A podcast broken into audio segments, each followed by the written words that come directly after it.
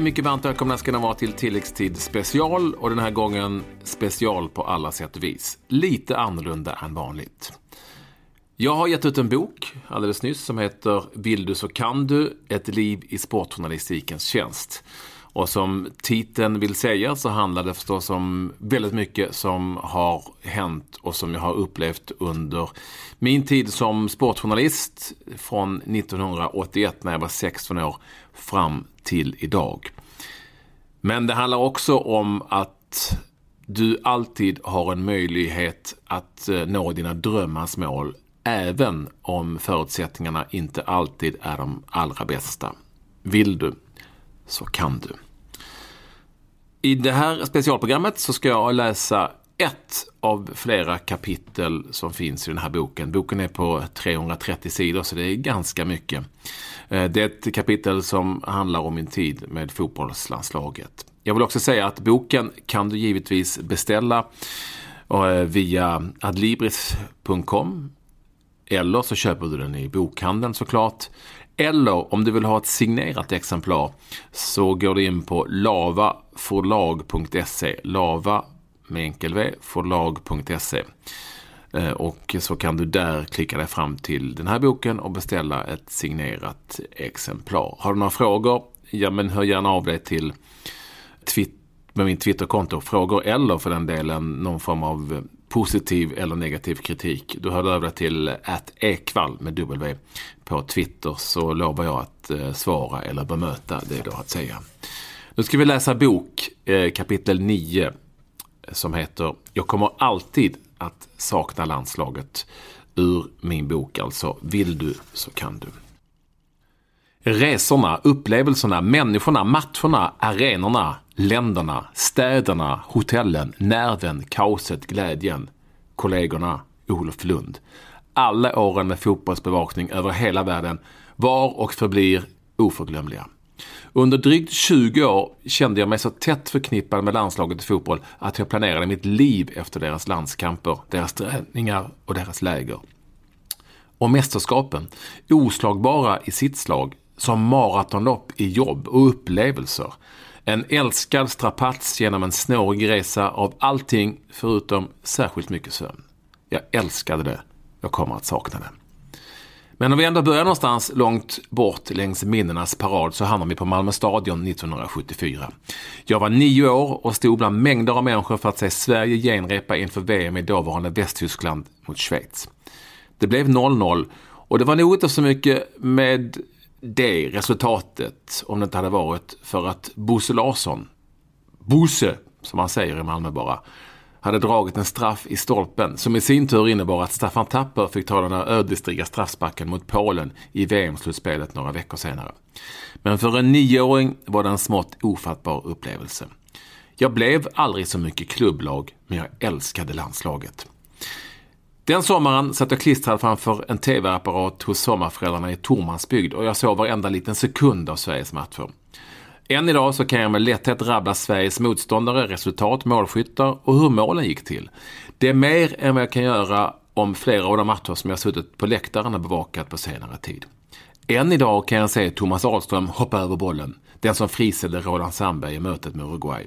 Jag skulle kunna beskriva hela det anfallet in i minsta detalj. Passningen från Ove Kindvall, Sandbergs touch, överhoppet med lite klack, placering av skottet vid stolproten och Roland Sandbergs barnsligt hoppskuttande segerglädje avslutat med en klassisk kullerbytta. Min förkärlek för fotboll, landslag och mästerskap etsade fast sig där och då.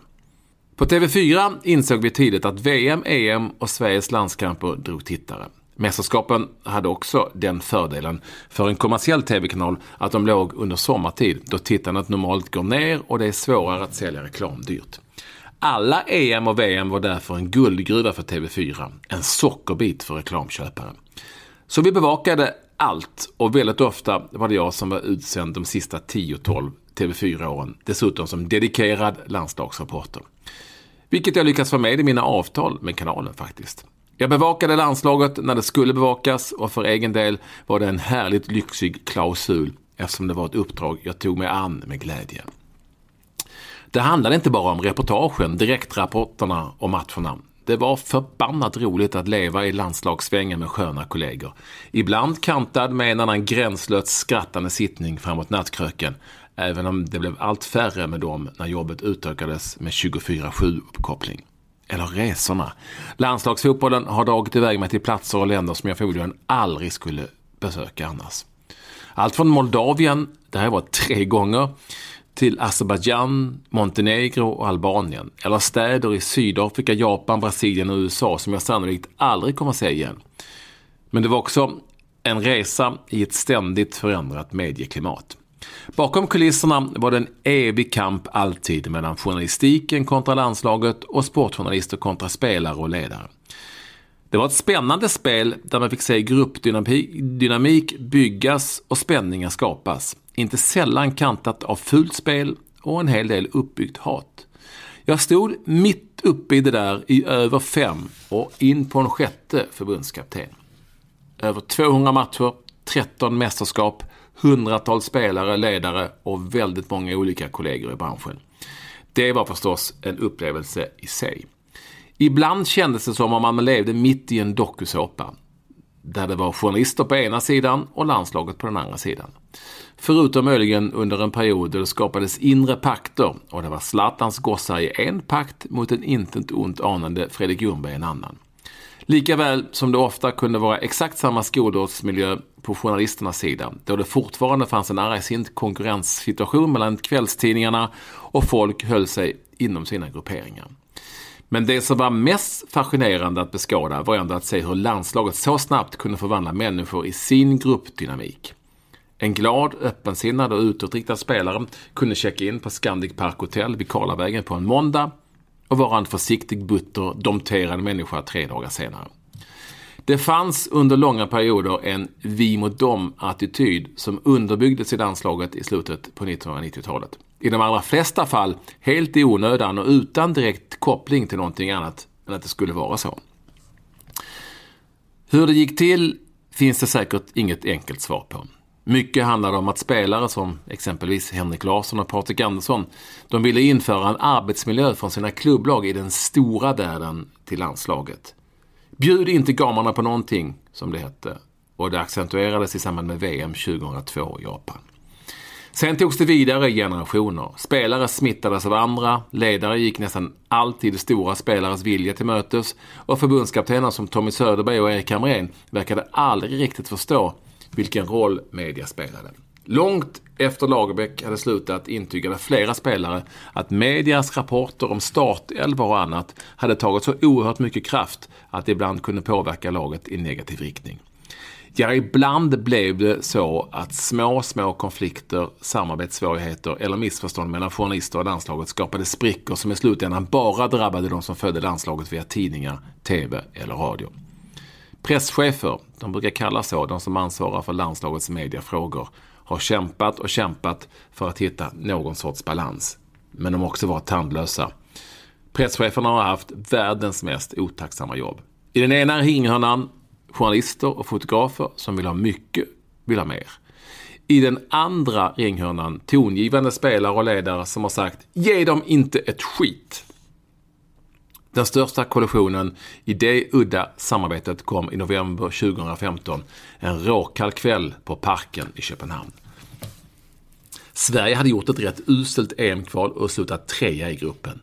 Men lyckligtvis så var det här ett kvalår då alla fick påsar och treorna i respektive grupp fick en playoffplats till EM i Frankrike. Sverige var en av dessa treor. Vi lottades mot Danmark, som nog hade haft ett ännu sämre år sett till resultaten, men ändå lyckats kravla sig vidare till playoff. Sverige hade varit kritiserat med all rätt, för det fanns ingen som kunde påstå, inte ens spelarna själva, att de hade gjort särskilt mycket som var tillräckligt bra i kvalspelet. Men chansen fanns alltså och den var, och den var förhållandevis stor. Med väldigt god hjälp av Zlatan Ibrahimovics magiska fötter så löste Sverige till slut en EM-biljett. Vi i mediapacket stod därför och väntade på jublande glada svenska spelare i den mixade zonen som i parken ligger utomhus i ett område för lastbilstransporter med öl till arenans ganska hårt arbetande kranar. Men vi fick inte mycket till glädje. Spelarna hade bjussat en hel del på sig själva i samband med att Zlatan stod i Kanal 5 studio efter matchen. Men i omklädningsrummet hade snacket gått och fientligheten byggts upp med hjälp av centrala spelare och ledare. Så ut till oss kom ingen direkt glädje. Ut kom dryga, småbittriga, barnsliga divor. Det var sorgligt att höra hur normalt sympatiska spelare, som till exempel Mikael Lustig, helst ville prata om vilka idioter journalisterna hade varit. Och där ser ni, vi var inte så dåliga som alla tyckte. Nu var det inte direkt så att det var Brasilien laget hade besegrat, men det var heller inte läge att ta den striden där och då. När lagkaptenen och matchhjälten Zlatan Ibrahimovic kom ut så gick det omgående att ta på att han hellre påpekade hur fel det hade varit att kritisera Erik Hamrén än att han förmedlade glädjen över avancemanget. Det var en sorglig och smått ovärdig demonstration. Jag fann mig åtminstone halvvägs och han frågade Micke Lustig om det verkligen var irritation gentemot media som var grejen just då.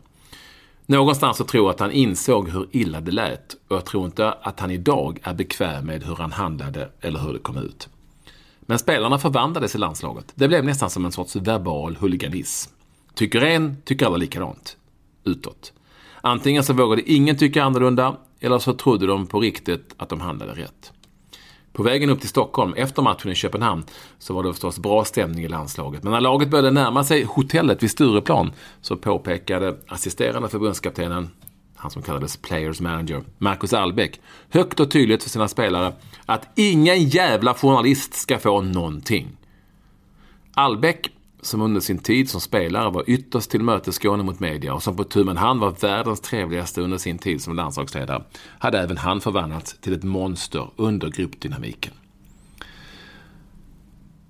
Det här var och är förstås aldrig så att vi journalister ville landslaget någonting illa. Till exempel att laget skulle förlora. Även om den åsikten faktiskt existerade på allra största allvar hos fullvuxna män i landslagsoverall.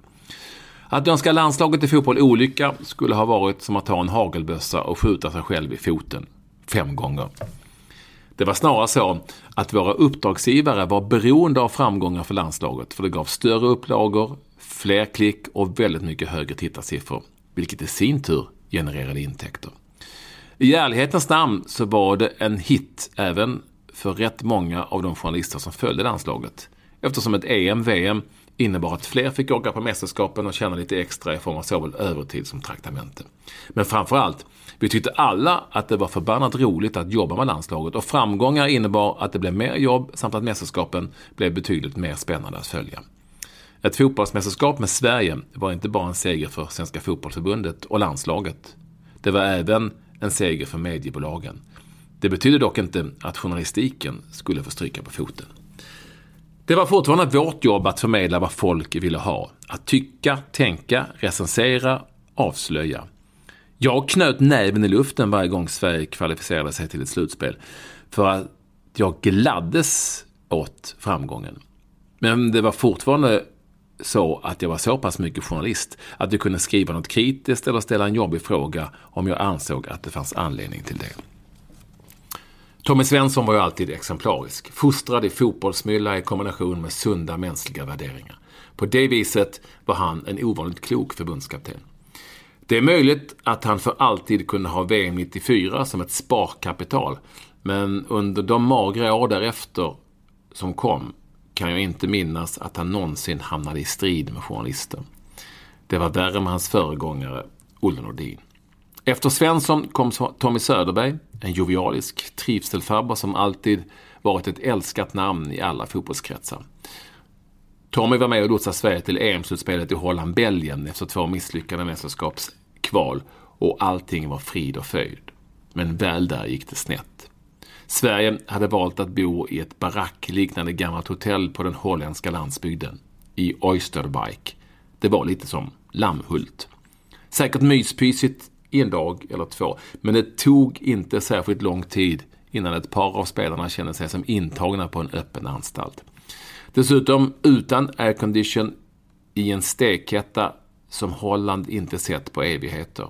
Och Söderberg och hans assistent Lasse Lagerbäck gick bort sig fullständigt i någon sorts mästerskapsorotin där de tränade ihjäl laget fullständigt, väldigt ofta med två pass om dagen. När turneringen sen drog igång så var Sverige redan slutkört. Förlust mot Belgien i öppningsmatchen, 0-0 mot Turkiet i en match som än idag betraktas som den tråkigaste mästerskapsmatch som någonsin spelats. Och förlust i avslutande matchen mot ett Italien som redan inför den omgången var klart för kvartsfinal. Sen blev Tommy Söderberg aldrig riktigt densamma.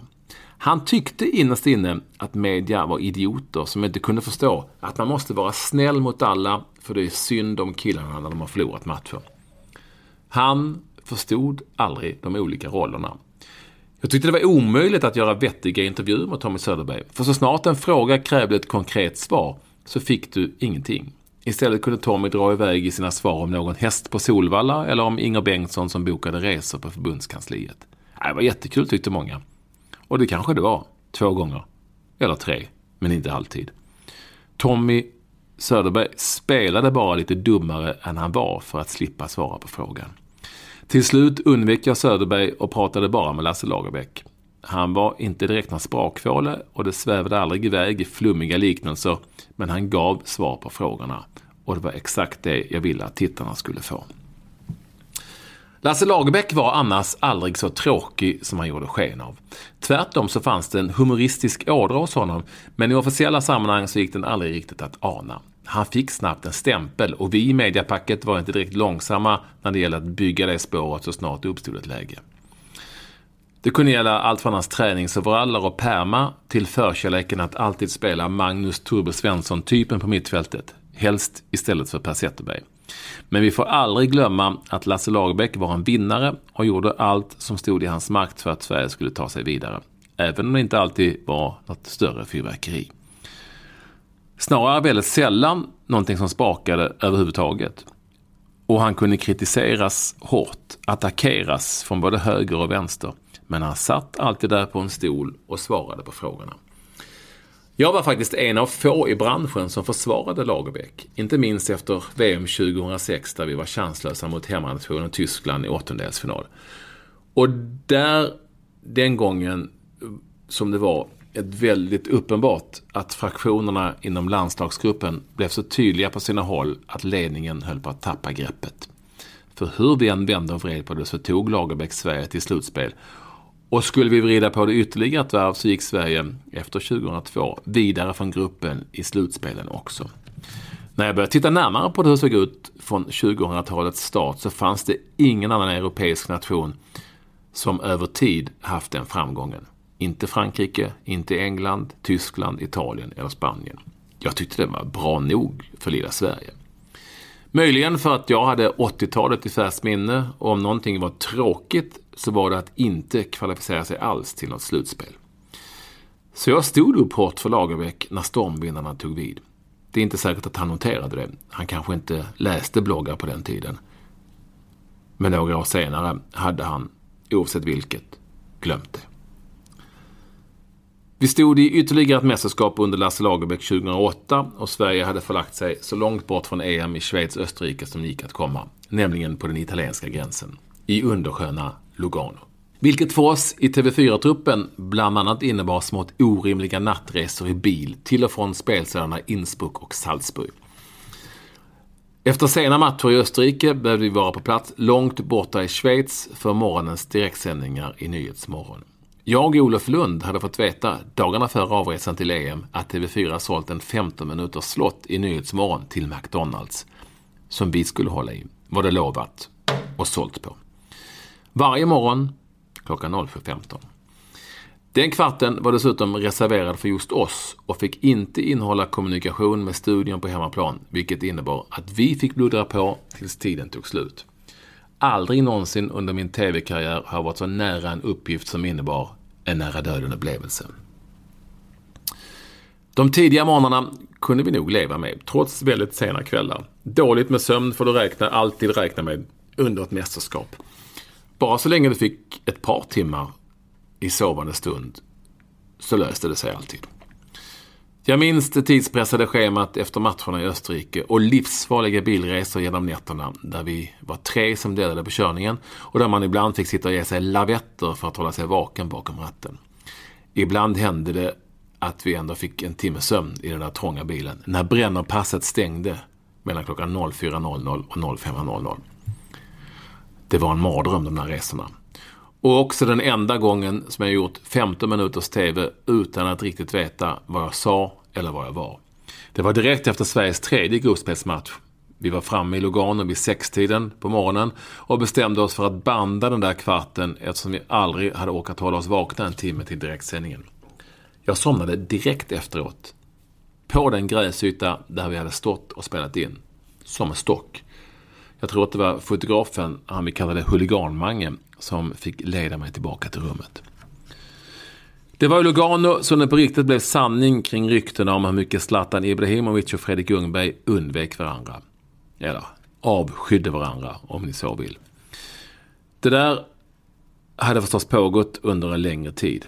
Brottningsmatchen mellan Zlatan-kompisen Olof Mellberg och Ljungberg under Japan-VM 2002 var givetvis ingen tillfällighet. Sex år senare hade det gått så långt att de inte pratade med varandra. Om inte nöden så krävde förstås. Och att de inte ens passade bollen till varandra på träningarna. Eller att ens någon annan i The Zlatan United, alltså Zlatans kompisar, ville spela bollen till Ljungberg. Jo, till slut var vi faktiskt nere på den nivån. Det här var någonting vi landslagsjournalister lite skadeglatt följde intensivt från sidan. Inte minst i Lugano. Där hade vi också upptäckt att antingen Zlatan eller Ljungan alltid kom sist och försenade ut till träningspassen. Det slog aldrig fel. Vi fick veta att de satt i olika omklädningsrum och fick behandling eller tejpning, fan vet, om de inte gjorde det till en tävling om vem som skulle komma sist. Oavsett så gjorde vi det. Under de här veckorna så pågick det tung betting på medialäktaren om vem av de två som skulle komma sist ut vid varje träning. En gång stod faktiskt potten kvar när Micke Nilsson fastnat en sväng på toaletten efter en lite väl stadig frukost och rusade ut hack i häl på Ljungberg. Ur ett allvarligare perspektiv Många spelare var efteråt direkt missnöjda med hur Lagerbäck och landslaget bemötte de bägge superstjärnornas divalater. Träningen skulle börja klockan 11 men började aldrig förrän Ljungberg och Ibrahimovic var på plats på planen. Oftast långt efter 11. Då hade Erik Edman, Peter Hansson, Tobias Linderoth, Anders Svensson och Kim Källström och många andra redan hunnit med att köra gris i en halvtimme i väntan på någon av dem. Lasse Lagerbäck avgick efter det missade kvalet sen till Sydafrika 2010. Jag och Olof Lund åkte hela vägen ändå till VM. Jag gick alltid till mästerskapen, hur den gick för Sverige. Och det blev en bevakning som blev minnesvärd på många sätt. Men dessförinnan så drog jag en sväng till Nigeria. Lagerbäck och hans assistent Roland Andersson hade hastigt och lustigt fått jobbet att leda Nigeria under VM och vi vill såklart förmedla deras nya häftiga vardag som förbundskaptener för ett afrikanskt land. Vi började jaga Lagerbäck för att stämma träff, eller åtminstone säga att vi skulle åka till Abuja inför deras VM-samling. Inga svar. Inte någonstans. Telefon, mail, möjligen även ett fax till Nigerias förbund. För fotbollsförbund älskade fax långt in på 2000-talet. Det var total tystnad överallt. Jag började inse att han gjorde allt han kunde för att undvika mig. Men nu var han ändå förbundskapten för ett framgångsrikt fotbollsland som skulle till VM och landslaget hade en samling, så vi drog dit. Vi var trots allt svenskar i grunden. Han visste vilka vi var och han måste ha insett dragningskraften hemifrån efter alla år som svensk förbundskapten. Nu var det inte bara att resa till Nigeria. Vi behövde hjälp. Med snabbt visum, med fixare på plats och med ett rum på landslagets Hilton hotell. Så jag ringde Dr. Alban. Man hade ju hört så himla mycket om hur stor Dr. Alban är i Nigeria. Och kanske låg det någonting bakom det. Vi sågs på Rish över en lunch och jag förklarade läget. Inga problem Patrik, sa han lugnt och stilla. Vi löser det. Några timmar senare så ringde de från ambassaden och förklarade att våra visum låg klara i tid för avresa. Vi fick rum på hotellet och på flygplatsen i Abuja fick vi all den hjälp vi behövde. Som, vi var, som om vi vore statsmän. Dr. Alban hade löst allting på en kvart. Surrealistiskt på sitt sätt, men han löste det. Väl framme lämnade vi meddelande till Lasse via telefonsvar, receptionen och, och även en handskriven lapp. Han bodde på samma hotell, det visste vi. Och vi visste också vilket rum det var. Inga svar. Vi fick nys om att han förmodligen fanns på Nigerianska förbundets kansli.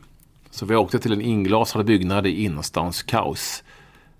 Där fick vi också veta av kanslipersonal att Mr Lars fanns i huset. Vi skulle bara sitta ner och vänta en liten stund. Tre timmar senare fick den stunden vara över, kände jag. Jag tjatade mig då till ett besök hos den forna landslagsmannen Augustin Egovoen. Han hade tränaruppdrag för förbundet numera. Visste han var Lagerbäck fanns?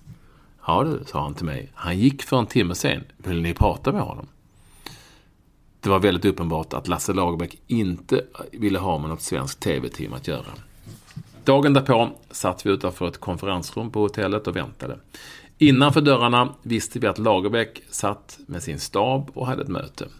Till slut öppnades dörren.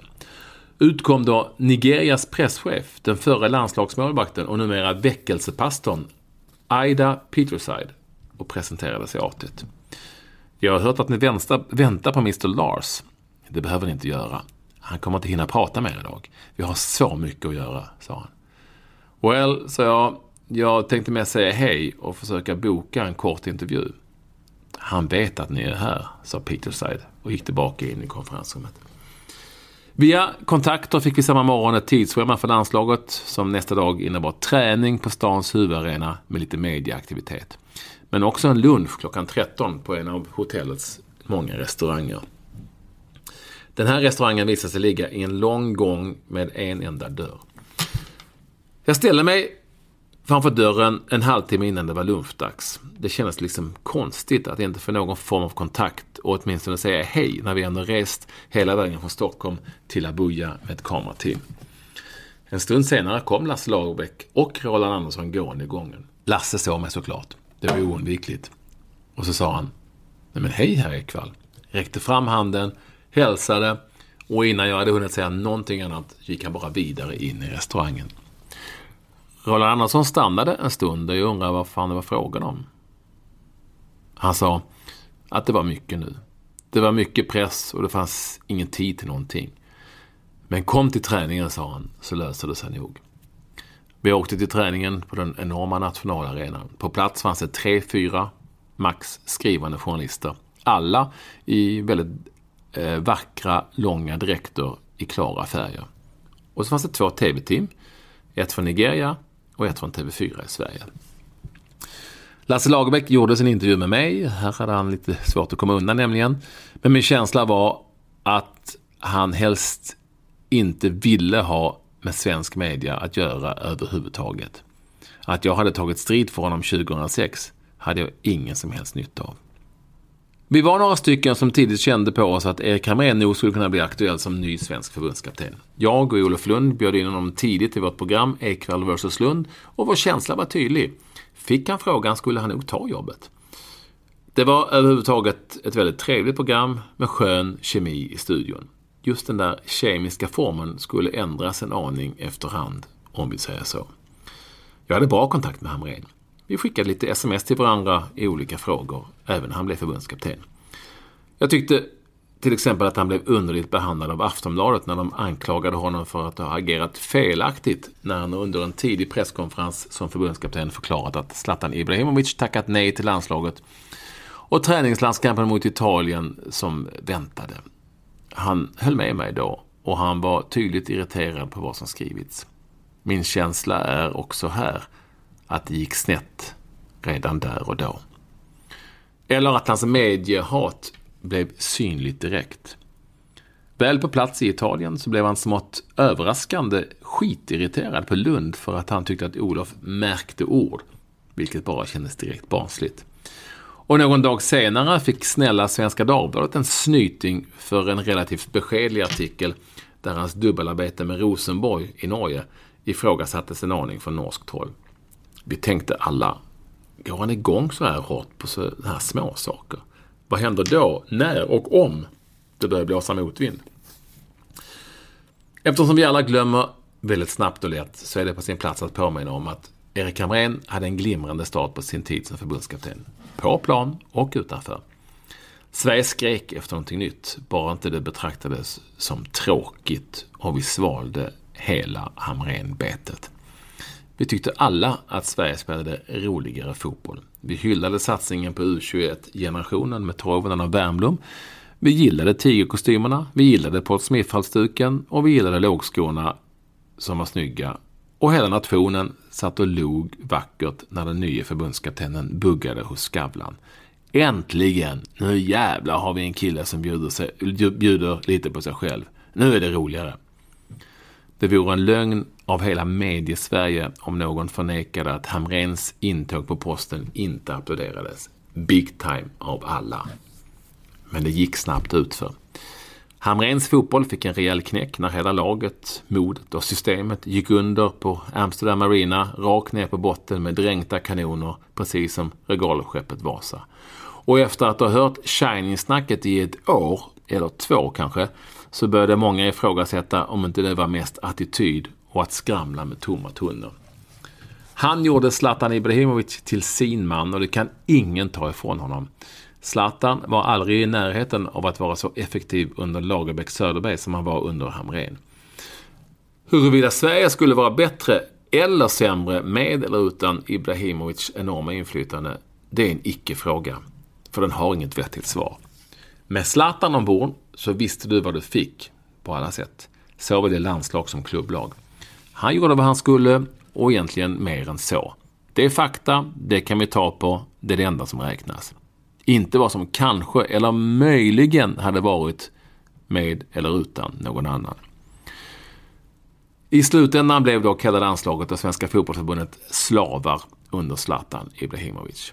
Det var han som gjorde målen, han som drog publiken, han som lockade sponsorerna, han som bestämde vad de skulle äta, var de skulle bo och det var han som bestämde om landslagschefen Lasse Risch skulle kissa eller bajsa. Ja, det där var förstås delvis överdrivet. Förutom det sista kanske. Men inte särskilt mycket. Jag tror alldeles säkert att Erik Hamrén tog ut laget med Zlatans maktposition i landslaget, som han själv varit med och byggt till viss del. Och det kan inte ha varit enkelt att förhålla sig till. Alldeles oavsett hur god stämning eh, det må ha varit mellan förbundskaptenen och lagkaptenen. Det här var ändå en känslig fråga och indirekt försatte den mig i de mest bizarra situationer som jag upplevt under hela min tid som landslagssupporter. Juni 2011. Sverige hade spöat Moldavien med 4-1 i Chisinau. Och Johan Elmander hade varit strålande. Det här var en match som Zlatan inte spelat eftersom han hade haft skadebekymmer och han hade varit hemma och vilat istället. Sverige hade ny kvalmatch någon dag senare mot Frankrike på Råsunda. Nej, mot Finland på Råsunda förstås. Jag var på plats i den moldaviska huvudstaden för TV4 men jag skrev också en krönika i Expressen efter matchen.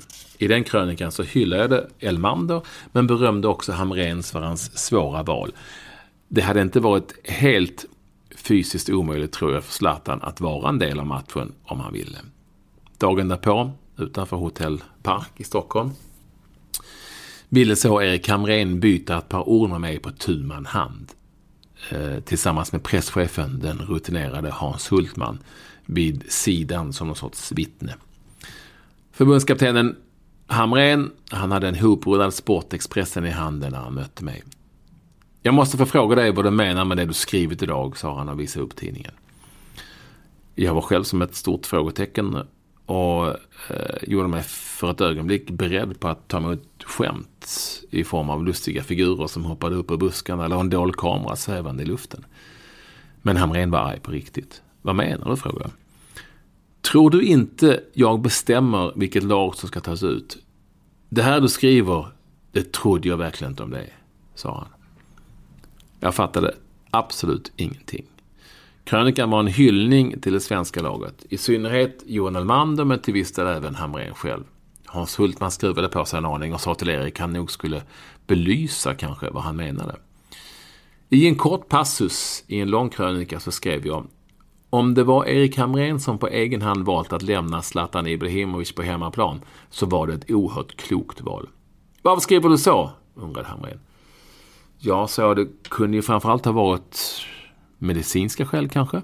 Vi har inte fått veta exakt vad det var. Läkarna kanske satte stopp.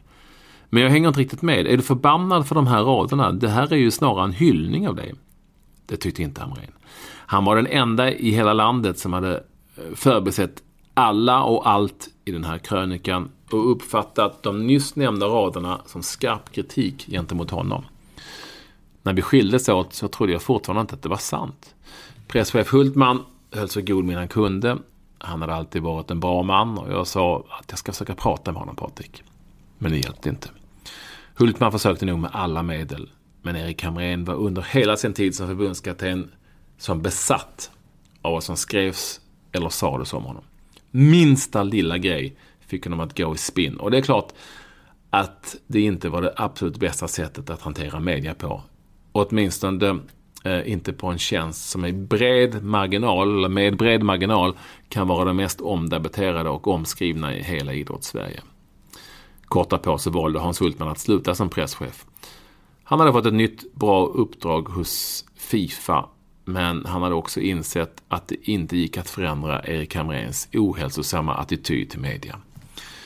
Just det underliga utspelet utanför ett hotell gick lätt att glömma. Eh, för det var ju mellan oss tre. Men nästa gång som Hamrén fick ett märkligt, ja ännu märkligare, tokspel riktat mot mig så var det värre. Det fick han inför en dryg miljon tittare i ett ögonblick där jag var helt bakbunden. Den gången blev jag förbannad på riktigt. Första landskampen på Friends, november 2012. England stod för motståndet. 50 000 åskådare på plats och det slutade som en saga. 4-2 till Sverige. Zlatan Ibrahimovic gjorde alla fyra målen, varav det ena var en spektakulär cykelspark som lobbades in i mål från långt håll och blev vald till världens snyggaste mål det året. Världens snyggaste mål. TV4 sände matchen. Jag stod nere på planen vid sidan om bänkarna och jag såg runt omkring mig på spelarna, ledarna och läktarna efter slutsignalen. Det var extas. Som om alla svävade på mål efter vad de alldeles nyss haft förmånen att uppleva. Någonting de under hela sin livstid kunde kanske då berätta för sina vänner, bekanta och barnbarn enligt jag var där-principen. Bilderna på Erik Hamrén efter att ett av Zlatan-målen hade kablats ut och i sin euforiska glädje var det tydligt att han gjorde en gest som sa att det kan inte vara sant det här. Det finns ta fan inte. Och ungefär så tror jag också att vi alla kände den här kvällen på Friends Arena. I min öronsnäcka fick jag veta av sändningens redaktör att vår sändningstid i TV4 började ebba ut. Det skulle vara chanslöst att få med Ibrahimovic inom ramen eh, för sändningen Eh, för eh, läget var eh, lite kaosartat i kontrollrummet. Tiden bara gick. Men en kommentar som var kort från Hamrén, det måste vi bara ha med. Och det löste sig. Hamrén kom till min intervjumikrofon direkt från spelarbänken. Han var glad, upprymd och hes. Jag inledde intervjun och fick veta i örat direkt när jag väl hade satt igång att jag har 40 sekunder på mig. Sen måste vi lämna för lite andra program i tablån. Det kan kanske låta lite hårt, men det är sånt där som du får räkna med i livesändningar. Du måste alltid vara beredd att anpassa dig till tidsschemat, hur illa du än tycker om det. Eh, det är fantastiskt, sa han på min första fråga om, om hur han skulle sätta ord på det han just upplevt. Min nästa fråga var, det här är ju ett lagspel, det vet vi alla. Men hur mycket känner du att det här är ett verk av laget och hur mycket känner du att det här är ett verk av Zlatan Ibrahimovic? Svaret kom samtidigt som vi rullade bilder på när Zlatan gick runt arenan och hyllades av 50 000 överlyckliga människor. Det är löjligt att hålla på med det. I ett lag så är det 11 spelare, 11 spelare som jobbar hårt för varandra. En spelare kan inte göra någonting. Men han är ju en världsspelare och det visar han här idag. Han gör fyra mål. Men han kan inte, han kan inte göra det ensammen. Hamrén var märkbart irriterad, vilket kändes jättekonstigt sett till vad vi nyss upplevt. Och sett till att frågan knappast var kritisk utan en hyllning till mannen som gjort alla Sveriges mål. Jag försökte lätta upp stämningen lite grann, med, men, men det är ju nästan så att vi tror det ändå. Det där är respektlöst mot alla andra som jobbar där ute på planen. Ja, det menar vi såklart inte så då. Eh, men han gav sig inte. Det är riktigt dålig respekt mot de andra som jobbar där ute på planen. Okej, okay. jag känner att jag här nu var tvungen att definiera lite i all hast. Vi tyckte det var en fantastisk eh, uppvisning av Zlatan Ibrahimovic, sa jag. Jag håller med dig, sa han då. Det är världsklass. Men de andra gör ett jävla bra jobb de också. När han sa det lutade han sig lite smått aggressivt fram mot mig, pekade finger mot planen och var uppenbart i ett tillstånd bortom vett och sans. Hans reaktion var fullständigt overklig, sett i situationen. Jag försökte hålla mig lite kall. Och det blev en magisk afton här inne på arenan. På alla sätt och vis, sa jag. Han var helt tyst, tittade på mig med svart blick. Sen svarade han kort. Vi fick den start som vi önskade och gick därifrån. Jag gjorde några bandade intervjuer till nätet och senare, eh, lite senare sändningar och konfronterade sen omgående landslagschefen Lasse Richt. Vad fan var det frågan om? Vad i helvete sysslade Hamrén med?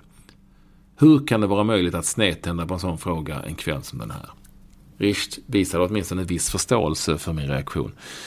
Men bad om att vi skulle ta det sen. Erik Hamrén gjorde bort sig själv. Det kunde vem som helst se och höra. Men han försatte också mig i en rätt obehaglig situation. Är du tidspressad på 40 sekunder har du inte en chans att vända det underliga utspelet till någonting annat. Frågan är väl om du ens hade en möj att det ens var möjligt här. Framförallt så satte han mig i ett läge där jag initialt framstod som ett mähä inför en miljon tittare. Detta efter en eh, fråga om Zlatan Ibrahimovic värde när han hade gjort fyra mål på England ifrån fullsatt arena. Det var nästan så att, eh, det, var, det var nästan så eh, att jag hade förväntat mig en ursäkt. Inte minst från Hamrén själv, eller från någon i Svenska fotbollsförbundet. Men den kom givetvis aldrig. Flera spelare och ledare skakade på huvudet och himlade med ögonen när jag tog upp det här med dem vid senare tillfälle. Det var tydligt vad de tyckte. Men ingen hade tjänat någonting på att ta mitt försvar. Det hade jag också full förståelse för.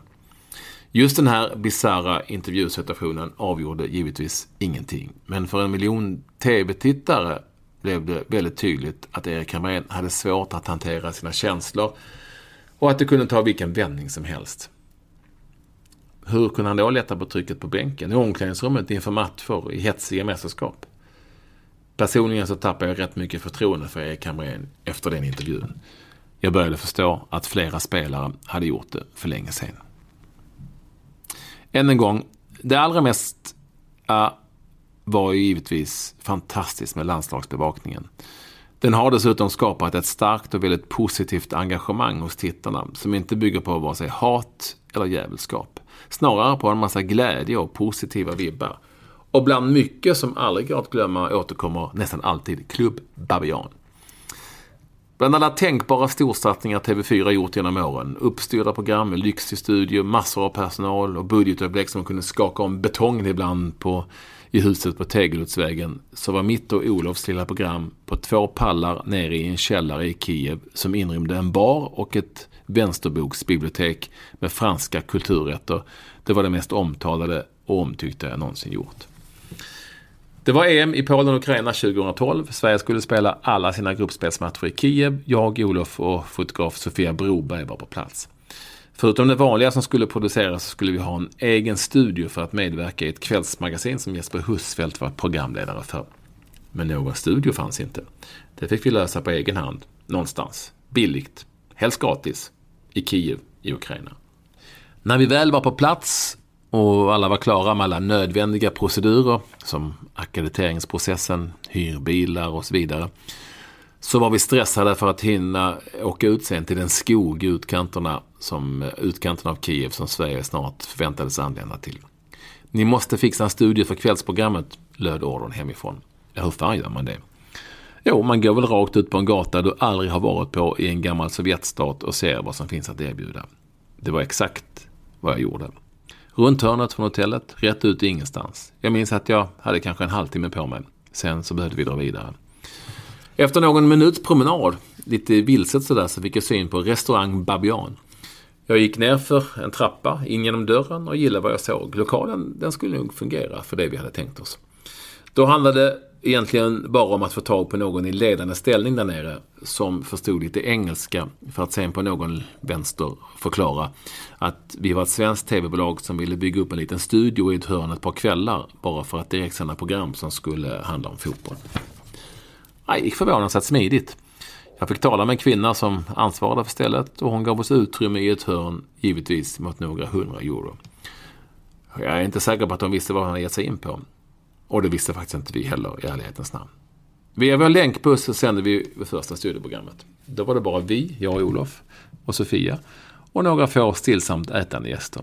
Det var också i det, det allra första programmet som Olof helt sonika bara sa att vi satt på Klubb Babian, vilket istället inte alls hette. Eh, och som vi aldrig egentligen hade talat om. Men han var och är en mästare, Olof, på att spontant få ur sig den här typen av idéer. Sen var det Klubb Babian för stora delar av svenska folket. Till vårt andra program dök det upp några få svenska fans. Till det tredje väldigt många och inför andra Sverige-matchen mot England så var kaoset ett faktum. Vi hade skapat ett monster. Det var en kö på 50 meter bara för att komma in på Klubb Babian. Och folk hade tagit rejält med sats, om man säger så, inför sändningen.